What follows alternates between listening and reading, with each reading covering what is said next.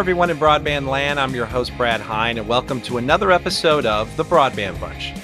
Our guest today is Jeff Moore, the founder and principal of the company Wave7 Research. Wave7 provides its customers and subscribers with powerful insight, coverage, and analysis of the U.S. wireless market. This includes postpaid, prepaid, fixed wireless, and smartphone competition. Both his clients and subscribers at Wave7 Research receive an in depth knowledge of what is really going on in the US wireless market. In the past, Jeff worked at Sprint headquarters for 13 years, spent eight of those years leading the carrier's competitive intelligence efforts to help better their market strategy.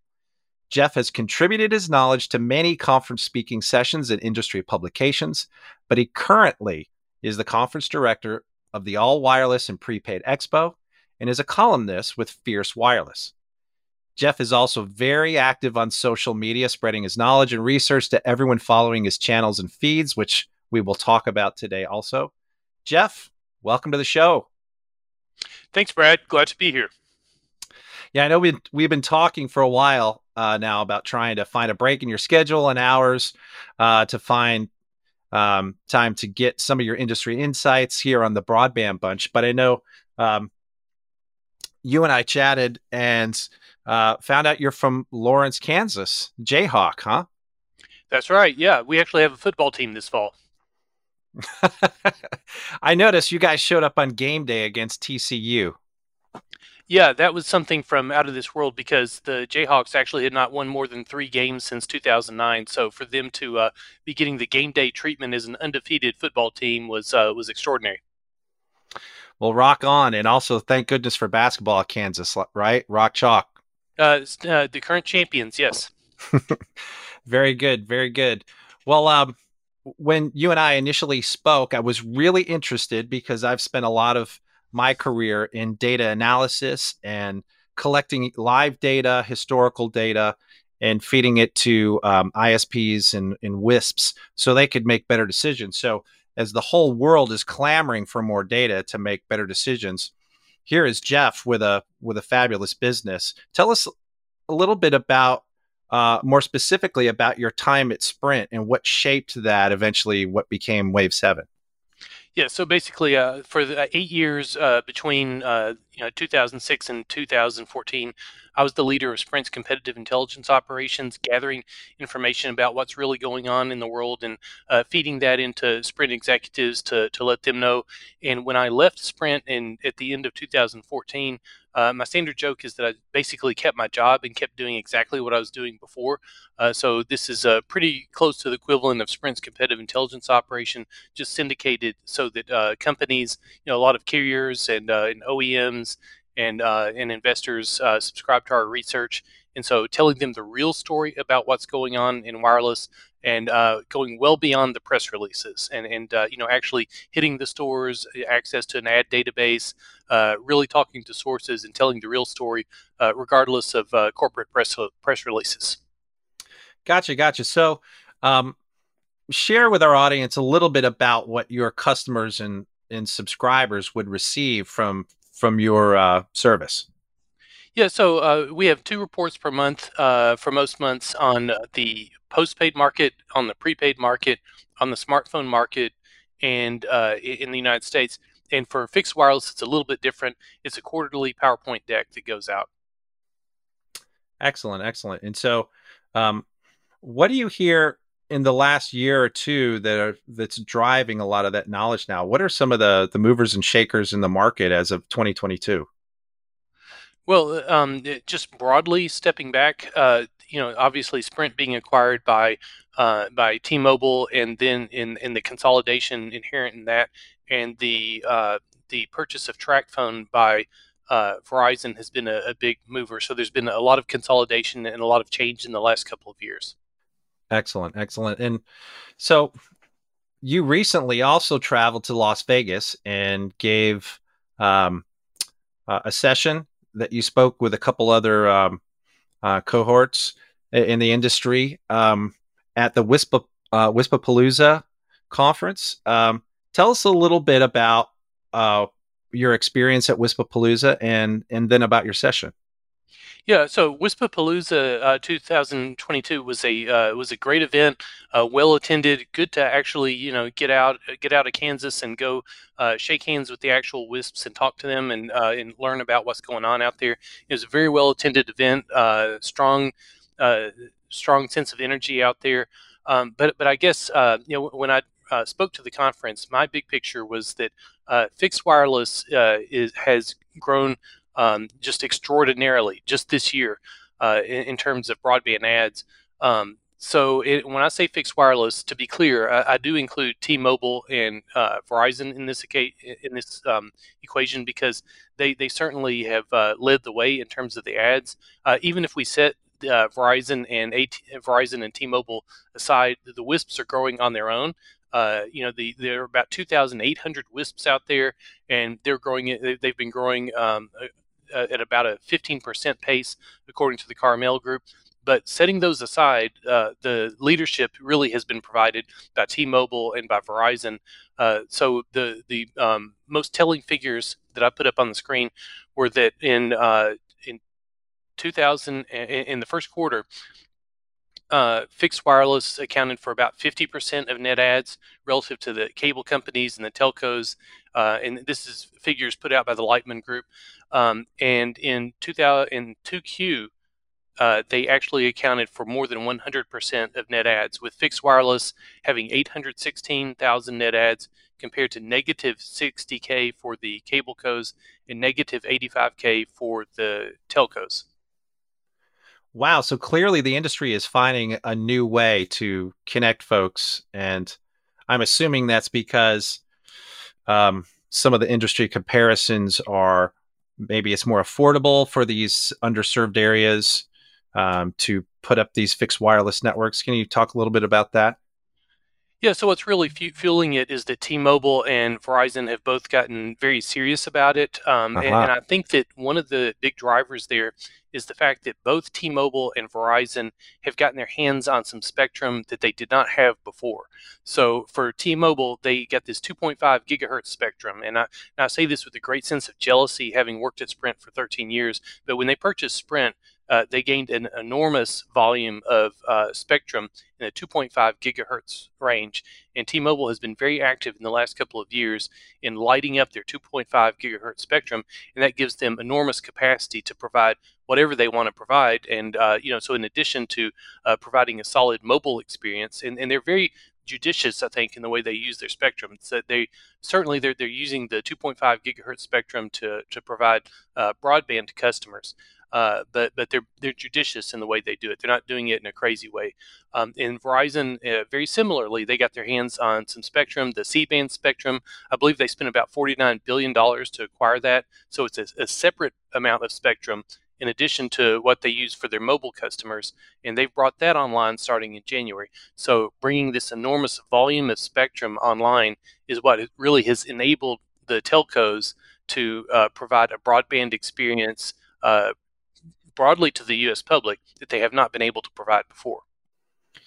Right, right. So clearly, everyone wants to be connected. You keep, we keep seeing um, things in the industry and all the uh, the publishings that more and more and more. Everybody needs more connectivity, more bandwidth. So, how, is that really true? What what does somebody in a rural area really need uh, at a residential level just to be connected to do some of the things they want to do? Yeah, I think that uh, you know people are arguing that uh, that fiber is the way to go, and I would agree that fiber is actually the greatest telecom invention ever. Uh, it truly is amazing and provides uh, you know remarkable speeds, but it's not a one size fits all world. Um, fiber uh, can't economically be extended to everyone. It's much cheaper in uh, many cases in rural America to extend uh, fixed wireless technologies, which, by the way, are getting better and there's more spectrum available for it and more federal funding. Uh, in, in many cases, it just makes more sense to extend fixed wireless.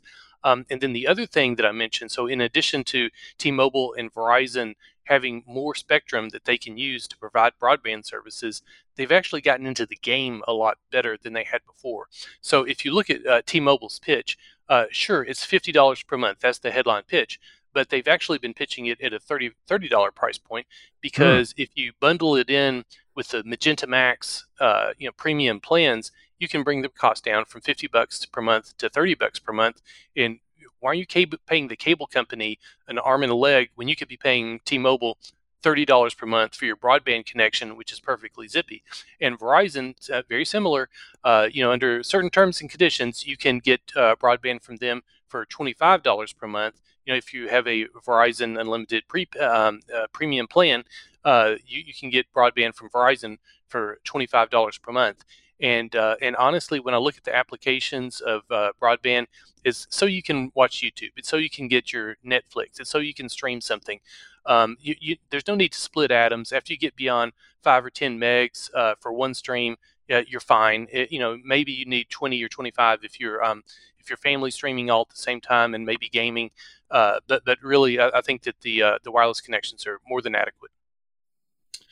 Great, great insight. It's it's something uh, that we continually hear. You know, we we know there's an evolution to this business model, especially in a rural community that that uh, has. Well, I won't say nothing because, as we know, there um, there is always the satellite play, right? You can always have a satellite in certain areas of the country um, instead of having to depend on a local WISP or an ISP. Is that that that is still true, right? Yeah, that is absolutely true. So uh, the satellite aspect to this, uh, I know that Starlink's been getting a lot of press coverage, and uh, th- there's a lot of talk about satellite. But when I take a step back, um, th- there's some pretty interesting numbers that popped up recently from Wells Fargo, and, and they put out their uh, idea of uh, how it's going to evolve in the future between 2021 and 2027. And they had uh, satellite at 1% share as far as the eye can see.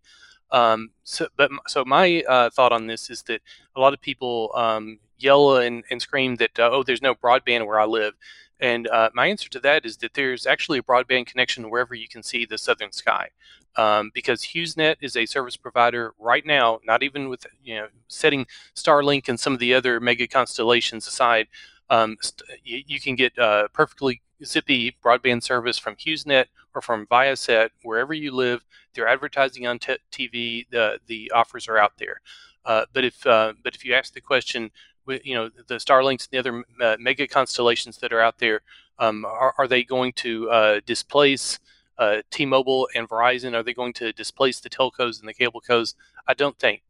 I don't think so because uh, it is not a better experience and it is more costly in most cases to have a satellite connection. But uh, but your point is well taken.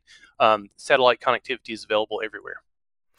Yeah, it is. It's interesting talking about all these different technologies. You know, as we in uh, as we get get into our discussion, you know, we've already named different spectrums of fixed wireless. You know, you have satellite, you have cable connectivity, you know, we have fiber. Um, and you mentioned earlier one, you know, there's a perception that kind of the one size fits all. Like there's one process for everybody. That that's just not true. The more we learn, the different geographic areas with different parameters, serving different populations, um, you can't just roll out the same old thing for every community out there.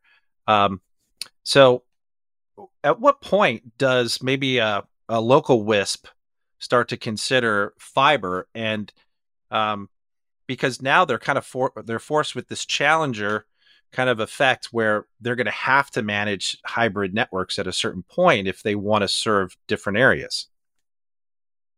Yeah, I think that's a good point. Uh, a lot of these local WISPs are finding that they do need to go with fiber in some areas. In some cases, there are funding requirements, federal funding requirements, state funding requirements that require them to roll out fiber. So they're certainly gaining that expertise.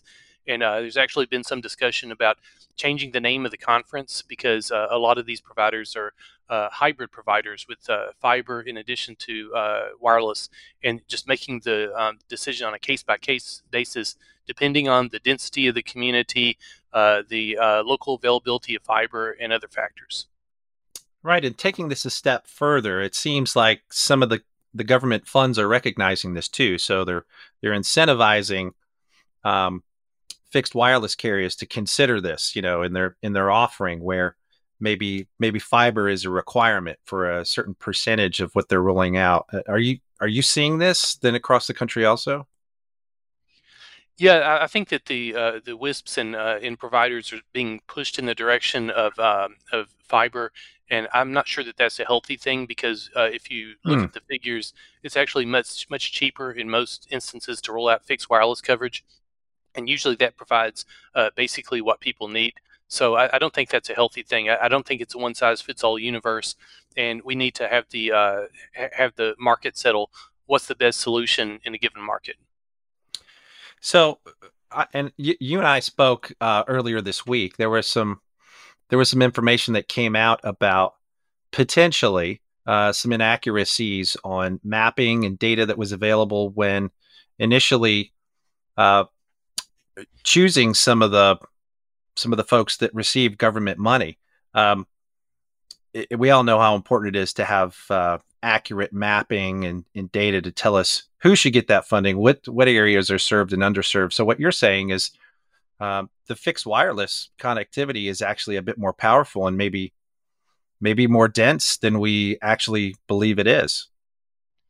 Yeah, I mean, I'm trying to square up what uh, what people are saying in you know government mapping and and, and formal reports uh, with some of the realities that we're seeing out there on the ground. Um, so the, the, Recon Analytics is a, a, very good firm that does some uh, some pretty good research, hmm. and they recently uh, this summer put out some information about uh, which connect form of connectivities have the highest Net Promoter scores. And actually, uh, fixed wireless was the uh, was, was, the technology that came in first place. And you would certainly think that it would be fiber because that's that's absolutely the superior way to provide broadband broadband service. But when you look at the net promoter scores, uh, actually, uh, fixed wireless was uh, came in first place, with fiber coming in second place. And I, I think that uh, you know when you ask people, do you um, do you uh, appreciate your um, your service? Is it the best service that's out there? Uh, fi- fixed wireless came in first place with because I think that customer service and technical support can, are um, part of that experience, and those uh, scores came in higher than the uh, than the scores for fixed for uh, fiber, and came in higher than the scores for uh, the cable cos. Wow, that's fabulous information, Jeff. Uh, kind of looking a little bit further, uh, the bigger picture out. You know, we're starting to get to know these um, these mega constellations, these businesses out there, some of the larger ones. Um, as fixed wireless starts to grow that way and is starting to prove that you know, even from a consumer standpoint, it's reliable. How, how do these folks, how these businesses start to play in this space? Uh, to me, there's basically going to be niches uh, going forward because um, the price performance of uh, satellite connectivity is not equivalent to what a fixed wireless provider or what a uh, cable co or what a telco can provide. So I, I, think that the, the mega constellations are out there, but uh, Wells Fargo sees uh, fixed wireless sees satellite share as being one percent as far as the eye can see, and uh, and I think they're about right on that. That it's a it's a niche if you're um, it, you know on the ocean, if you're on a mountain uh, you, you, know, the satellite con- mega constellations are always out there, can provide ubiquitous connectivity. Um, the other thing that I think is worth mentioning is that I think a lot of the satellite effort is not necessarily geared toward the United States, where we have you know relatively advanced uh, connectivity. There are a lot of countries around the world where they don't have connectivity, uh, you know, in most places other than, than satellite. So I think a lot of this is uh, addressed at uh, you know ships on the ocean and uh, and countries with uh, relatively poor connectivity.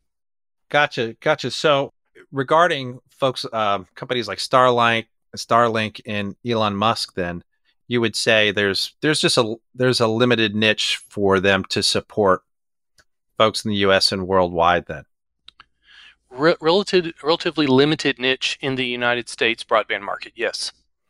Gotcha. So, um, what do you hear? You know, you're the one that does all the the um, the collecting of the data and you're reporting on it to all your customers uh, with a ton of value.